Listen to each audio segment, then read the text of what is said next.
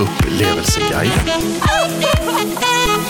Det är som att vi sitter eh, utan barnvakt för första gången. Jag har suttit och sneglat lite. Här får bordet bredvid oss in sin mat. Oj, oj, oj, oj, oj.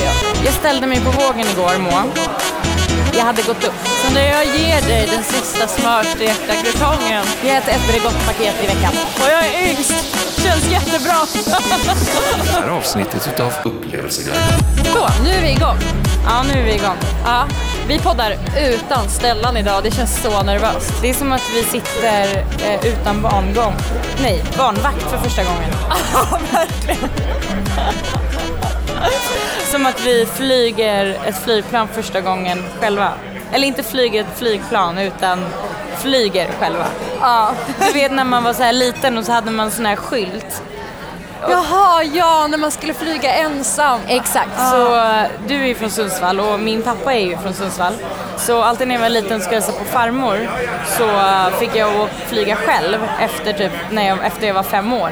Gud vad lyxigt att flyga till Sundsvall från Stockholm. Vi är väldigt lyxiga. Nej men och då var det lyxigt, det kanske är lyxigt. Nej. Ja, vadå, man kan ju ta tåget i tre timmar liksom. Men du lyxade till och flög. Ja, tappet ville unna mig det. Fem år. Men då i alla fall, då fick jag en sån här liten skylt som man satte runt halsen. Och så stod det typ flyger ensam. Ja. Så man alltid hade personal som liksom hade koll på en. Ja, men man hade, det var väl en sån här orange skylt typ. Jag kommer inte ihåg vad det var färg men... Ja, vi, eh, vi, vi, vi går vidare. Hej! Hej! Nu sitter vi på i alla fall på Kalle P. Ja, som är en ny restaurang som ligger i gamla Berns Bistro lokaler i Berzelii park. Ni vet det här inglasade lilla huset som ligger precis bredvid Berts. Ja. Ehm, och jag är, jag är så exalterad. Jag har lagt upp ungefär ja, tio stories idag över hur exalterad jag är över att jag äntligen ska få äta vanlig mat. Men du, hur går det för dig egentligen med superdieten? Eh, ja, jo, jag ska berätta det för dig. Jag har ju inte sagt det här innan då. Men eh, Oj, oj, oj. Vad ska du berätta? senast vi lyssnade på mig, då var jag inne på typ dag två av min så här superdiet. Och det är två veckor sedan. Ja, ja, just det. Då förra avsnittet när vi poddade med Alex på Barrys. På, på Barrys, Nej men ja. gud, det är Barrys. Alltså förlåt. Alltså jag... Ja, exakt. Då i alla fall. Så, eh, så jag ska då försöka se hur man kan forma kroppen eh, på bästa möjliga sätt på sju veckor. I och med att jag totalt har misshandlat min kropp eh, senaste tiden. Senaste åren. Och jag är väldigt van med snabba resultat. Så innan när jag har börjat så här kötta på med träning och mat så alltså jag rasar i vikt. Eh, men också kroppen formas på, ja, men alltså på en vecka så ser jag sjuka resultat. Eh, och det hände även nu, ja men du vet så här, de första tre dagarna så var det, jag, jag kände liksom hela min kropp bara blev mer slank. Ja. Och jag har alltså, jag äter ju sju gånger om dagen så det är inte så att jag svälter mig. Jag äter ehm, alltså ris och torsk och kyckling och så men jag äter liksom inget fett, jag äter inte avokado eller såser eller så. Ehm, men, och jag tränar ju du bikramyoga som normalt har fått mig att bara rasa i vikt. Eh, jag tränar styrka fem dagar i veckan. Och du kliver upp typ klockan sex och Ja. går och tränar. Men det är ju för att jag ska hinna. Ja. Så att eh, man kan säga att jag tränar otroligt mycket. Jag ställde mig på vågen igår, Moa. Jag hade gått upp. Jag höll på att få ett, alltså ett meltdown. Tänk dig att du tränar typ dygnet runt. Du äter, visst jag äter sju gånger i veckan, eller sju gånger Men om det är dagen. väl bara att du går upp i muskelmassa? Jo, jo, absolut. Men det tar inte två veckor att bygga muskler som väger så tungt. Och även om det gör det så tappar du ju oftast i fett. Ja. Nej, alltså jag har gått upp i vikt. Det är ett skämt. Så jag pratade med min PT Victoria och bara, vad är det som händer? Hur, hur är det här möjligt? För att alla säger alltid att ja, efter 30 så blir det svårare och jag har alltid lite trott att det är en myt. Alltså, vet du vad? Min mamma och pappa sa exakt samma sak. För jag frågade dem, jag bara hörni, när börjar det typ gå ut för? För de är båda liksom smala och har alltid varit typ, de bara 30.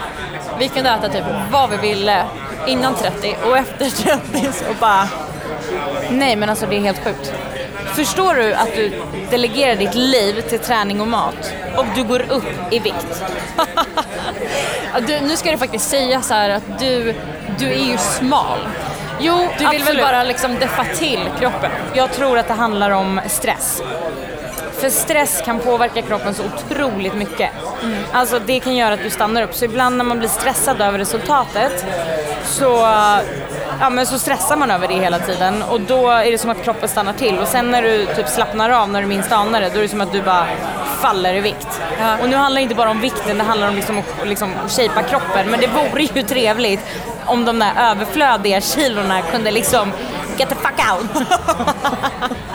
Så, ja det går Hur bra. ska du sluta stressa då? Nej men jag tror bara att jag är så orolig att jag liksom, eller jag tror bara att jag är van med att få snabba resultat och nu när jag inte får det så, ja. Så blir du ännu mer stressad. Ja, Exakt. Men jag tänker, jag, jag har inte misskött mig överhuvudtaget, jag har inte fuskat eller någonting sånt så jag tänker att jag får bara köra på. Och du mår väl mycket bättre oavsett? Alltså sen du har kört igång det här. Alltså jag vet inte, det enda jag tänker på är träning och mat så att nu, så, med det sagt, nu är vi på Kalle P och jag ska få äta normal mat första gången och jag är så exalterad. Det är jag med. Mat, jag har suttit och sneglat lite. Här får bordet bredvid oss in sin mat. Åh herregud. oj, oj, oj. Allt som inte är torsk, kyckling, ris och vitkål och broccoli är för mig en sensation. Okej, men förutom dieten då, hur mår du? Nej men jag mår jättebra.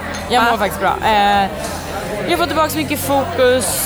Eh, jag känner mig ganska lugn. Det är en lugnare tid på jobbet. Peppar på ta i trä. Jag kommer få äta upp att jag sa det där. mar- i marmor. eh, det är fem veckor kvar tills jag åker till Sydafrika. Ja, men hur känns det då? Fantastiskt. Ja. Men det känns kul för att det är så mycket kul som kommer hända fram tills dess. Och sen så, ja, när jag är i Kapstaden så, well. Alltså vi har ju ganska mycket roliga saker planerade innan du åker. Jag vet inte riktigt hur vi ska få tid med allting bara. Och sen så vet jag inte hur du, alltså hur ska jag klara mig när du är borta? Förstår du? Alltså senast Sandra var borta så facetimade hon mig när hon låg och typ drack en öl på balkongen och jag gick igenom typ snöslask i februari och typ så här Det kommer vara slasket din- piskade mig typ i ansiktet och Det kommer vara din vardag nu.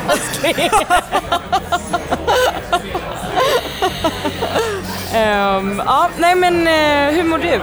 jag mår så himla bra. Alltså du är väldigt snygg idag måste jag säga. Tycker du det? Ja, Moa har ju så här tjockt, svart, äckligt, jobbigt, fint hår.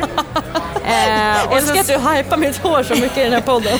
ja, men och så har du någon så här rock-t-shirt med en röd kavaj och röda läppar och det, Gud tack, det är vad väldigt gullig du är. Du är en av de få människorna som passar i blek hy.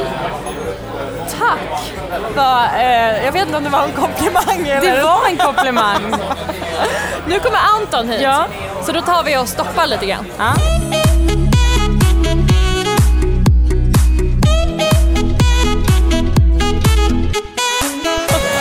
Jag tycker vi inleder det med ditt skratt Moa.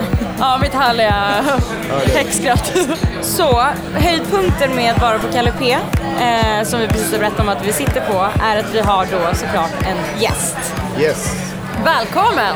Tack så jättemycket. Och det är väldigt viktigt för den här gästen att han pratar i muffen och I, inte, i muffen. Exakt. och inte. Supernära. Det var så nära. Gör sådär. Det där blir nog bättre tror Ja, jag. det där blir Så, perfekt. nu är, nu är det med. Men jag tänker att eh, du får presentera dig själv. Absolut. Eh, Anton Sortell, en av tre eh, ja, delägare till eh, Kalle P. Som öppnade för, ja vad är det nu, en och en halv månad sedan. Ja, det är så pass. Ja, det är väldigt, eh, väldigt nytt. Eh, eller väldigt nytt. Det är, ja, det är relativt nytt. Ja. Eh, vi hade restaurang tidigare på Kungsholmen som hette Sixten och Frans. Så att eh, en del känner oss därifrån. Eh, men vi är nya i de här eh, kvarteren. Men vad var det som fick er att hopp, liksom lämna det och hoppa in på det här? Det var väl egentligen två olika, eh, två olika anledningar. Dels så var det att vi, delade lokal med en klädbutik eller livsstilsbutik som heter Grandpa. Eh, som finns på Södermannagatan och Gamla Brogatan och Malmö och Göteborg. Eh, och de låg då på Kungsholmen tillsammans med oss i samma lokal. De skulle flytta. Så vi valde att då kliva upp ett steg och vilja ha, eller ta över hela lokalen. Men kom inte överens med bostadsrättsföreningen om dels öppettider och störning av, eh, ja, mot grannarna. Ja. Och då började diskussionen lite vad vi ska hitta på. Samtidigt så eh, stötte vi på Vimal från Stureplansgruppen. Men då måste jag fråga en sak, för vi kommer gå in på det djupare senare, men Kalle P är ju en gammal goding från 90-talet Mm. Stämmer. som var liksom total su- succé. Eh, och nu har ni lite återupplivat det här. Ja, men mm, precis. Och, eh, vi ska komma in på det, men hur, hur kom ni in på att det var ni som skulle återuppliva det här av alla saker man kan göra? Det var, var det som- det var nog eh, lite slumpen att vi hamnade just i den här lokalen till att börja med. Det hette ju Kalle P mellan eh, 90 och 2001, 2002 något sånt. Det är lite oklart när de stängde, vilket år, men eh, mellan de åren. Vi eh, hamnade i lokalen av en slump egentligen, eh, efter att vi kollat på sex olika lokaler tillsammans med Stureplansgruppen och när vi väl hamnade här eh, så kände vi att inga namn egentligen kändes rätt. Vi, Sixten och Frans var inte aktuellt för att vi ville göra någonting nytt. Det är en ny matprodukt och det är en helt annan typ av lokal. Det är inte så, lika mycket industri, inte lika mycket kakel och betong så att vi kände att vi kan inte plocka med det hur som helst. Och sen när vi började egentligen bara brainstorma så landade det någonstans alltid i att P är ett omtyckt ställe från förr som inte vi riktigt upplevt. Vi är lite för unga för det. Vi Ja. missade väl det med kanske 5-6 år. Hur gammal är du? Jag är 29. Jag är äldst vid det här bordet. Och jag är yngst. Känns jättebra. Ja, vi, är, vi är 29 alla tre eh, som, som är här och driver det. Men, eh, och då blev det bara att Kalle P var verkligen namnet som kändes rätt. Och att det är en positiv, eh, positiv vibe kring det.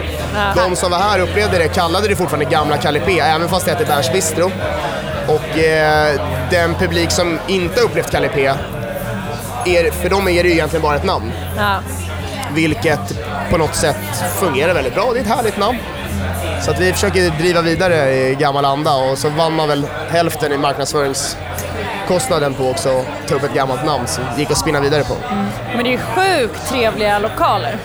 Ja, det är mycket glas, mycket fönster. Det är väldigt Framförallt så är det en otroligt bra centerpunkt. Ja men verkligen. Det är ju verkligen en knutpunkt mellan väldigt mycket saker som Ja, men händer. man ligger ju ligger väldigt centralt såklart bredvid Norrmalmstorg. Eh, vilket är, ja, som ni säger, en knutpunkt. Men samtidigt, eftersom att vi ligger i Berzelii park, så får man ändå ett litet lugn. Att det inte är, det är inte som att kliva utanför Rish, där är Birger direkt utanför med taxibilar och full fart. Här har vi ändå på sommaren en stor uteservering som är väldigt trevlig och lite oas. Och nu på vintern så har man ändå utsikt över parken, eh, eller hösten, eh, höst och vinter har vi utsikt över parken. Så att det blir ändå ett litet lugn, även fast vi är mitt i navet. Liksom, en, man brukar säga den gyllene triangeln typ sådär, mellan Dramaten och Birger och Norrmalmstorg. Men för att gå tillbaka till er då, er Mm. tre kan man säga. Vilka, förutom dig, vilka är de andra två grabbarna?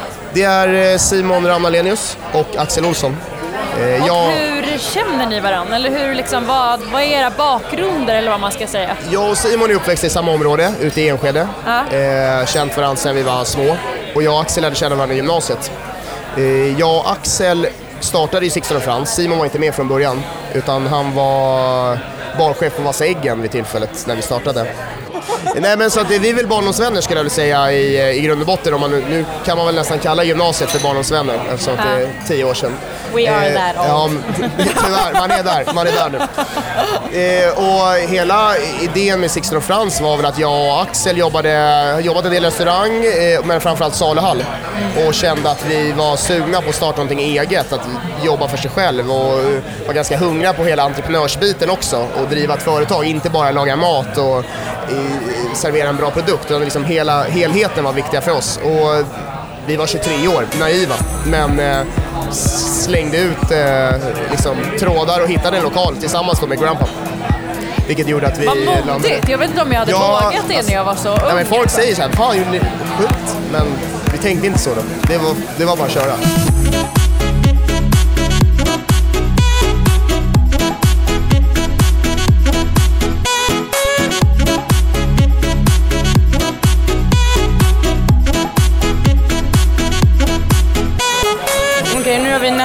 Avslutat eh, de två första rätterna. Moa ville inte att vi skulle spela in för att vi smaskade så mycket. Men eh, det är ju som två smårätter. Och den första var med lite mozzarella och Ja, precis som variant på pesto. Vi har bytt ut pinjenötterna mot eh, pumpakärnor. Sen har vi blandat i tror jag, tre eller fyra örter utöver basilika. Sen är det de här smörstekta krutongerna och eh, picklad pumpa. Så jag ger dig den sista du smörstekta är en sann krutongen. vän. Som jag smakar, eller saknar smör. Ju- Alltså Sandra brukar ju, Sandras grej är ju att Jag äter ett Bregott- Bregottpaket i veckan. Magiskt, älskar Bregott. Bregott extra salta i livet. Man kan ha det till allt. till och med till pannkakor. ja, 100 procent. Men för att övergå då till den här mozzarella-dishen. Så som du sa, det är väldigt klassiska smaker. Men det är väldigt mycket smak i det.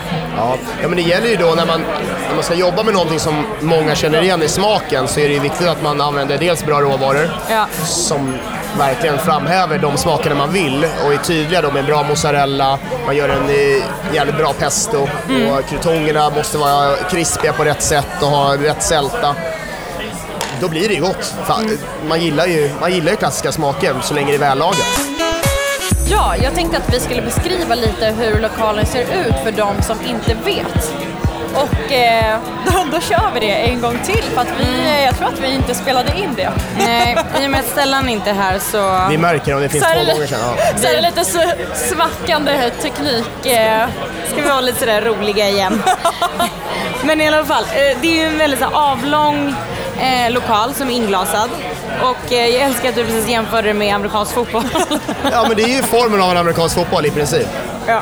Och där alla väggar är utav glas. Så att, eh, man sitter ju som i ett litet akvarium eh, nästan. Jag Det- ska, jag ska erkänna en sak nu, för nu skäms jag lite. Och nu har ju inte ni hört det här. Men när du sa amerikansk fotboll, då trodde jag att du menade liksom, du jämförde det som med sporten. Så jag började tänka mig planen. Jag bara, jag vågar inte Det är, en riktigt svår, erkänna. det, är en, det är en svår eh, jämförelse. Ja, men jag, bara, jag, jag, jag vågar inte riktigt erkänna så jag försökte sätta mig in. Jag bara, för jag har ändå spelat amerikansk fotboll. Jag bara, Du har spelat tänk- amerikansk fotboll? Tänker han mållinjen att det är baren då? Eller vad? Hur tänker Vi måste ha mer mat här, det finns ingen näring i kroppen. Ja. Kan jag tänka. Ja, ja, du menar alltså själva fotbollen? Själva fotbollen, absolut. den amerikanska fotbollen. Okej, now it makes sense. Ja, det känns rimligt. Stelt. Okej, ja men eh, så det är köket. Exakt, ett öppet kök. Som man, eh, ja, man ser ju köket från hela restaurangen i princip. Ja. Eftersom att det är så pass litet och tajt och avlångt. Så, men det, gör, det ger ju en väldigt härlig atmosfär.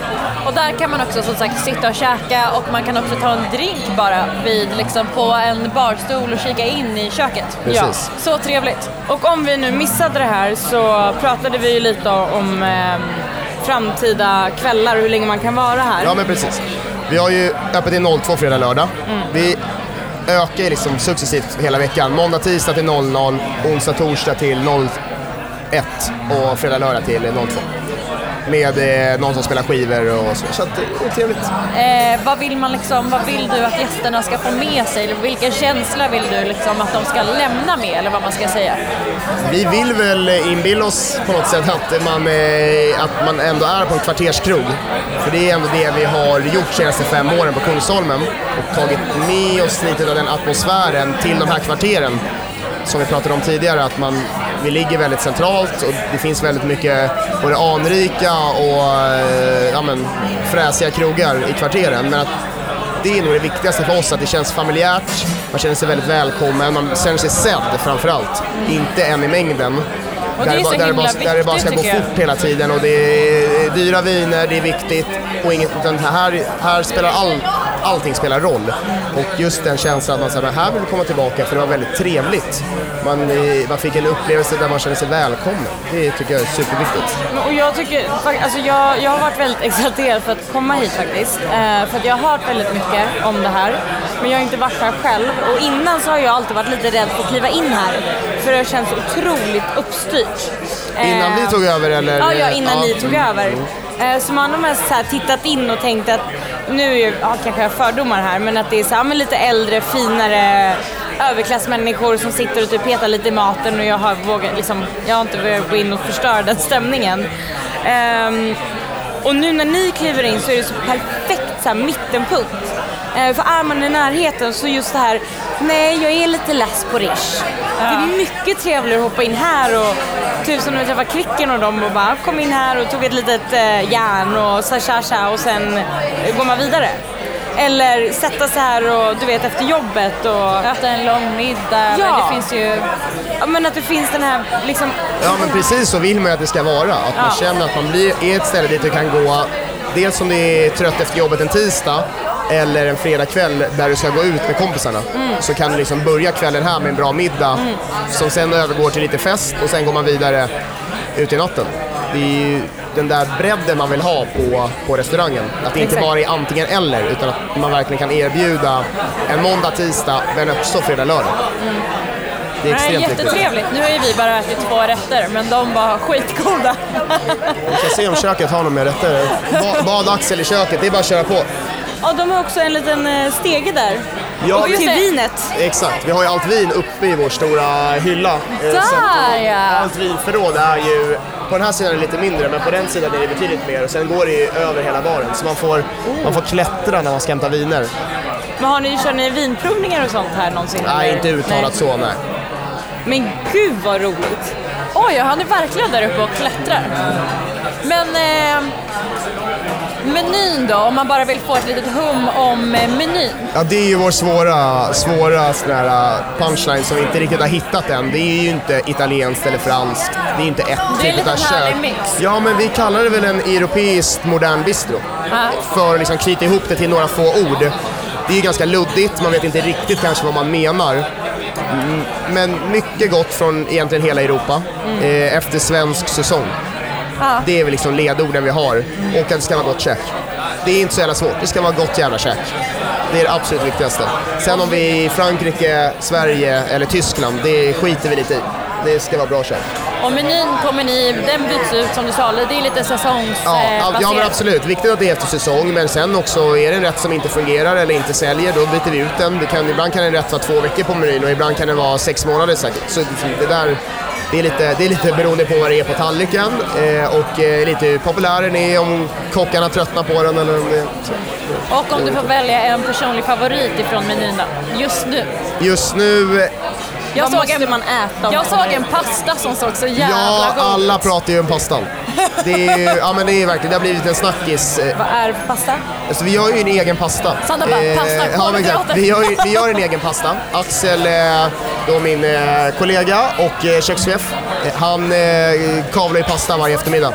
Och just nu är det en eh, pappardelle med eh, kantareller och karl johansson. Jag såg Och det är en- bild på den och den såg så sjukt Ja men det har blivit en sån som nästan, ja, den går på varje bord i princip. Ja. Det, den är populär. Men den byter ju också snart, för snart är svampen slut. Så då blir det, en, det blir en ny pasta. Men det tycker jag om att ni, alltså, att ni tänker så ändå, att det är lite miljömedvetet. Ja, men det måste man. Det, känns, alltså, det är klart, det är alltid säsong någonstans. Eh, sparris finns alltid någonstans att få tag på, eller vad det nu är, svamp och så. Men för oss är det ändå viktigt att man, att man har lite det tänket. Sen får det inte gå till överdrift. Det får inte bli löjligt att man absolut inte kan servera någonting som inte finns i säsong i Sverige. För då, då blir det en, en svårare matlagning. Eh, framförallt för en sån här typ av restaurang som är ändå ganska levande. Är man på lite mer stjärnkrog, fine dining, då finns kanske lite mer utrymme att verkligen jobba säsong och ta ut liksom det bästa, bästa utav, eh, utav Sverige. Men i, i, i ja, men lite kvarterskrogkänsla så måste man ju såklart tumma lite ibland. Men så mycket det går. De stora, viktiga huvudråvarorna är ju väldigt viktiga i säsong. Ja. Typ som svamp i svamppasta. Men just då de två rätterna som vi åt kändes det också, det kändes som att det låg ganska mycket finess bakom. Även om det var ändå liksom ingredienser som du har hört talas om så kändes det som att det var lite finess. Det var liksom, Ja, jo men det absolut. var något som man inte hade smakat förut. Fast jag undrar, förlåt, jag, jag, jag har en fråga här. För vissa människor kan ju påstå att det här är, hur ska jag formulera mig nu, komplicerad mat. Att det blir så himla hett med fusion eller tapa, så mycket smaker, vilket faller mig alldeles i smaken. Men kan man komma hit och äta om man har, eh, vad ska man säga, intresse för lite enklare mat? Ja, jag tycker det. Absolut. Jag tror att det handlar lite om att man kan ibland bli... Är man inte van att gå och äta på restaurang och man är inte superintresserad av vad som är på tallriken, så kan man ibland bli lite skrämd tror jag när det dels är mellanrätter där maten också alltid presenteras utav eh, servispersonalen, vad som, eller kockarna. Kockarna är ute lika mycket i matsalen här som servisen i i princip.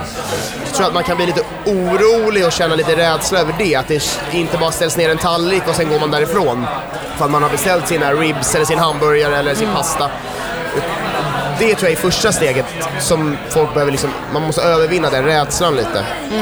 Bara för att någon berättar vad det är på tallriken när den Ja. kommer ner framför en så betyder inte det att det är avancerad matlagning Nej. eller svåra smaker. Men det var en bra fråga faktiskt. Nej, men jag tycker det är ändå en fråga som är värd att lufta. För ibland så har folk vissa typer av fördomar eller att de är rädda att säga, nej men det där är inte för mig. Eller, för man, man vet inte och då kliver man hellre undan. Ja men, och, men jag, är, jag är helt med, med i det resonemanget för att vi lagar kanske inte mat som är typisk för krogarna runt om i de här kvarteren. Det är ganska klassiska ställen, mycket klassiska rätter. Så där sticker vi då ut i form av vad som, hur det ser ut på tallriken och vad vi serverar. Men det gör ju också att vi blir unika liksom, i, i det här området, vilket vi tror att vi kommer vinna ganska mycket på. Att man inte alltid är sugen på att äta köttbullar på Sturehof eller moules frites på Riche eller vad det nu är. Vilket, det kan också vara supertrevligt, jag älskar att gå på de ställena för att man vet vad man får och man vet vilken stämning det kommer vara. Man, det är liksom inga, man har inga förväntningar men man, är heller, man blir heller aldrig riktigt missnöjd. Nej. Kommer ni ha brunch här? Ja, vi har inte än men vi kommer ha det. Det här skulle vara perfekt eh, brunchhäng Från och med första december. Alltså det här kommer ju bli succé. Ja, men vi hoppas det. Vi kommer ju förhoppningsvis hålla oss och spela lite musik också under brunchen. Nej, inte att det alltså- ska bli superstök, det får inte bli Bubbles and Brunch-varianten. Men att det ändå är med lite högre volym på musiken än normalt kanske när man är och käkar brunch. Eh, och sen Lite att vi, festligt och härligt. Ja, men lite så. Sen kanske det blir mer eller mindre beroende på vad det är som händer just den lördagen. Men det är målet. Första december. Nu outar jag det. Vi har inte ens gått ut med det officiellt någon annanstans. Men det, nu har försöket eh, jobba på. Så, det. Exakt. Okej, nu har vi fått in lite mer mat här. Beskriv. Ja, eh, den enda rätten som har fått följa med från Sixten och Frans på Kungsholmen. Råbiffen. Det här får du inte äta. Den här äter inte jag, nej. I och med att eh, du just nu har en eh, köttpaus. Ja men exakt, Jag är vegetarian sedan eh, tre månader tillbaka och eh, kommer köra vidare på det. Men vänta här nu, var det här tryffeläggula? Eller var Ja, det stämmer. Det är ett... Eh, det, är, det, är, det är ett hackat oxinalår. Eh, så vi maler inte utan vi hackar det. Det blir en trevligare konsistens tycker vi. Sen är det friterad jordärtskocka, parmesanost, en äggkräm som vi har bakat av med tryffel och sen är det en dijonkräm på färskost. Sen är det självklart lite kapris och lite schalottenlök också. Alltså jag är inte partisk nu och det här är inte för att du sitter här. Oj, oj, oj vad du njuter. Men herregud! Men som sagt, det är det enda som har fått följa med. För det är det vi tyckte platsade och den här har vi aldrig kunnat ta bort från menyn tidigare. Ska man gojsa runt lite Ja, eller? gör vad du vill. Jag ska faktiskt säga, jag är ju ett big, big fan av um, Milles råbiff. Har du ätit den? Ja, men det var länge sedan. Ja men det är ju så här Asian fusion eh, okej, ja. ehm, råbiff. Och den tycker jag är helt sjuk. Och jag har aldrig riktigt, jag vet inte varför för jag älskar kött men gillat ehm, liksom klassiska råbiffar. Nej. Jag har ätit dem, de är helt okej men jag, nej. Shit, Men den här var riktigt jävla god. Det här är någon variant. Eftersom det var kapris, schalottenlök. Det är ju eh, dijonkräm gjord på färskost här. Alltså det blir lite lenare än vanlig, liksom, lite mer sting. Så det finns de vad här klassiska elementen. Men ändå, sen kommer den friterade jordärtskockan. Eh, och det är parmesan och sådär. Så det är, det är goda, liksom goda grejer. i. Ja, så lite tryffel. Tallrik, Vi, vi kör en liten paus så får, Okej. vi, så får vi mumsa i oss där.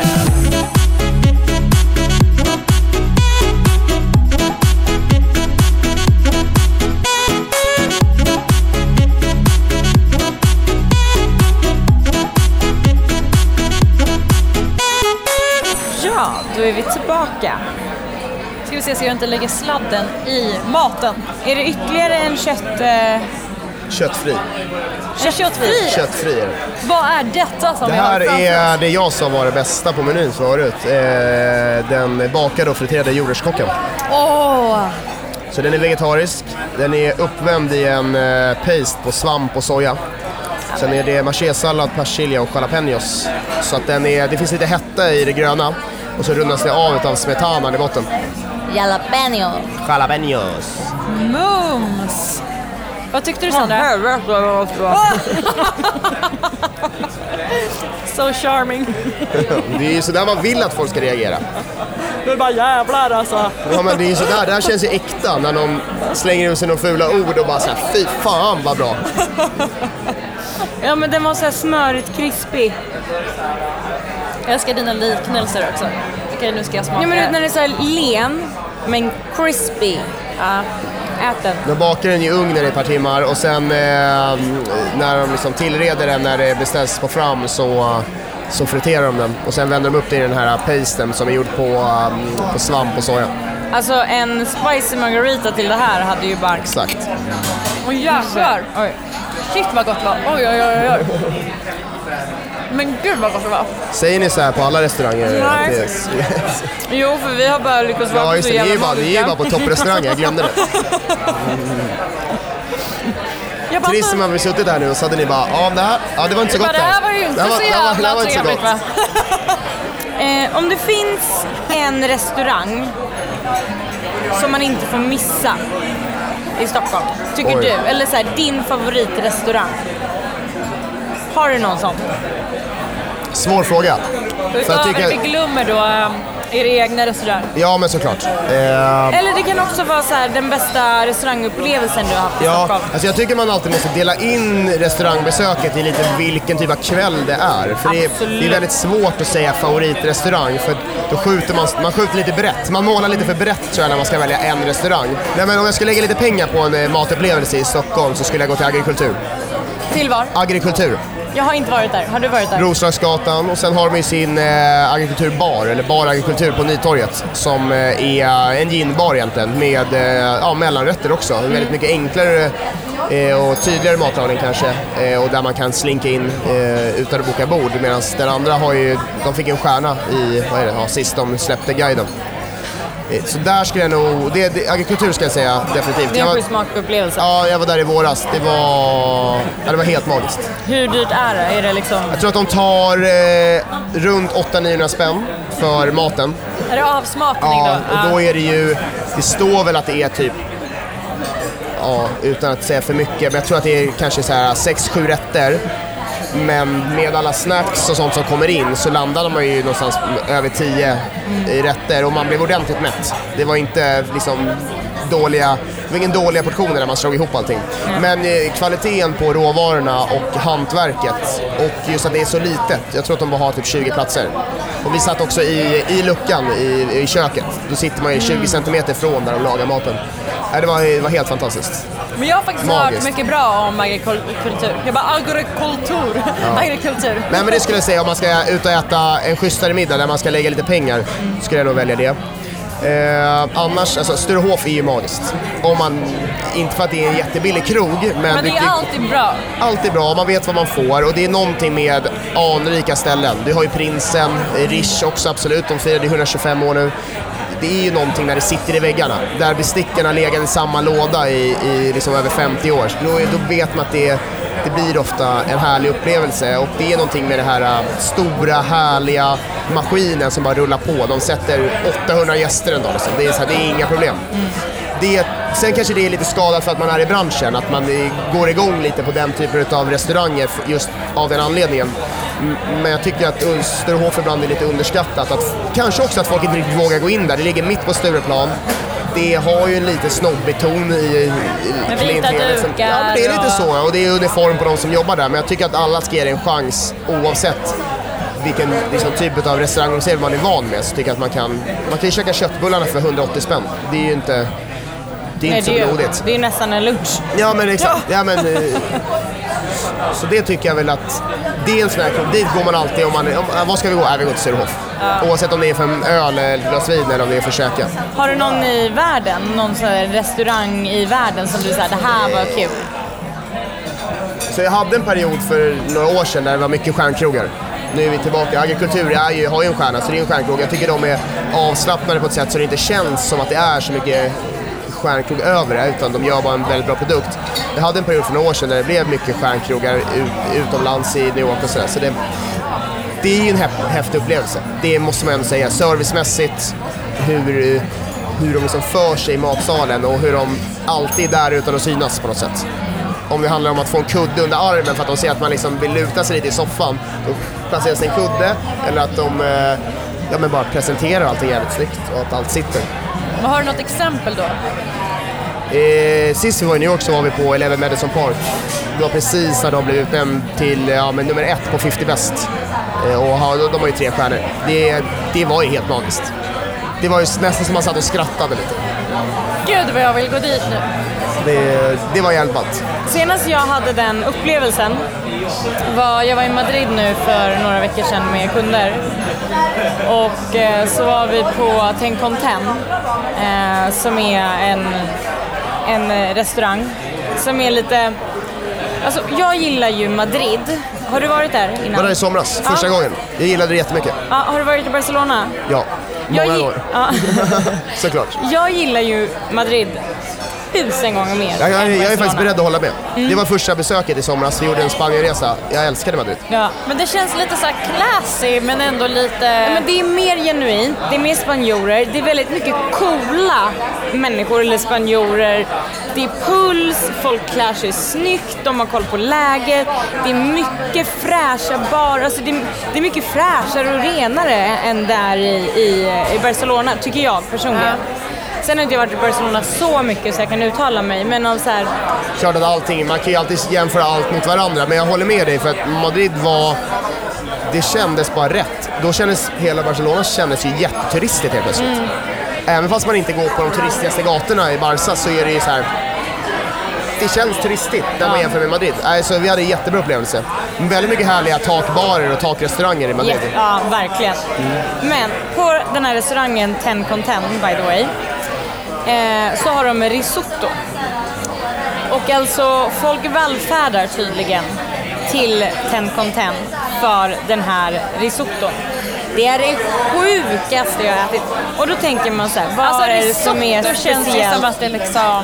Ja men vad är det som kan vara speciellt med risotto? Jag tänker bara på? Solsidan och säger risotto är risotto. Eller vad säger De Nej, nej, nej.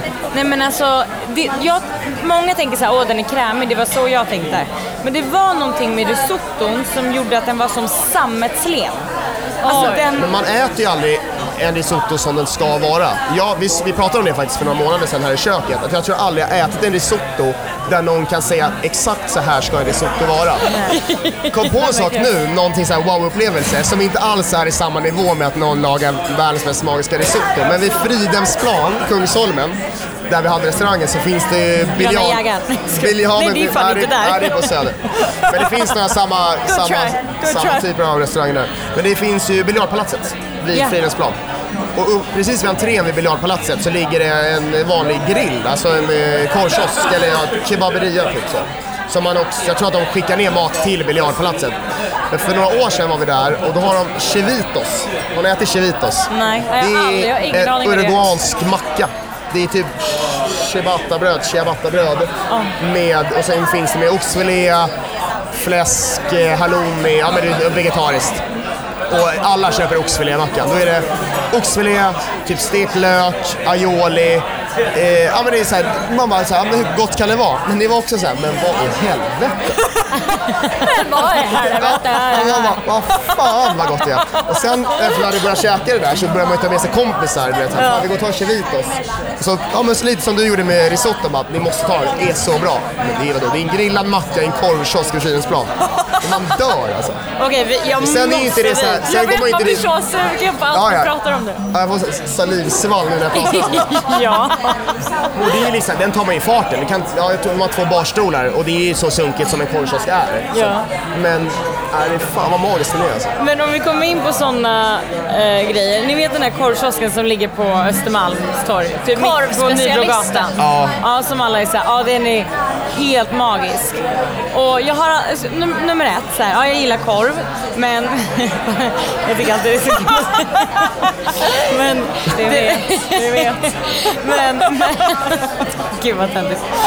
I alla fall. Men Men det går så snabbt att äta. Det tar slut så snabbt. Så jag har liksom, jag, jag äter inte korv så ofta. Och, och, Moa. Och, eh, men i alla fall, så folk går till den här korvkiosken och säger att det är så himla gott. Men nu för första gången Så tog det i liksom tid, eller? Nej, så var det en killkompis, vi åkte förbi med bilen och han bara, men jag ska bara ta en korv. För det är så jävla gott. Och då tänkte jag hur gott kan det vara? Kom han in där med sin salami, bla bla bla bla, bla korv. Och helvete vad god den var. Jag visste inte att korv kunde vara så gott. Den typ smalt i munnen med någon slags hetta. Så har ni inte varit på korvkiosken på Östermalm, gå dit. Mitt i maten då? Berätta Ja. om din... eh, Din Ut- ut- utekväll. utekväll. Ja.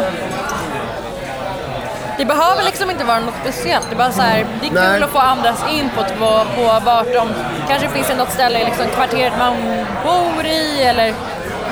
kan också Ja. vara det gamla vanliga liksom. Ja, Jag gillar ju eh, Burgundy i Gamla stan.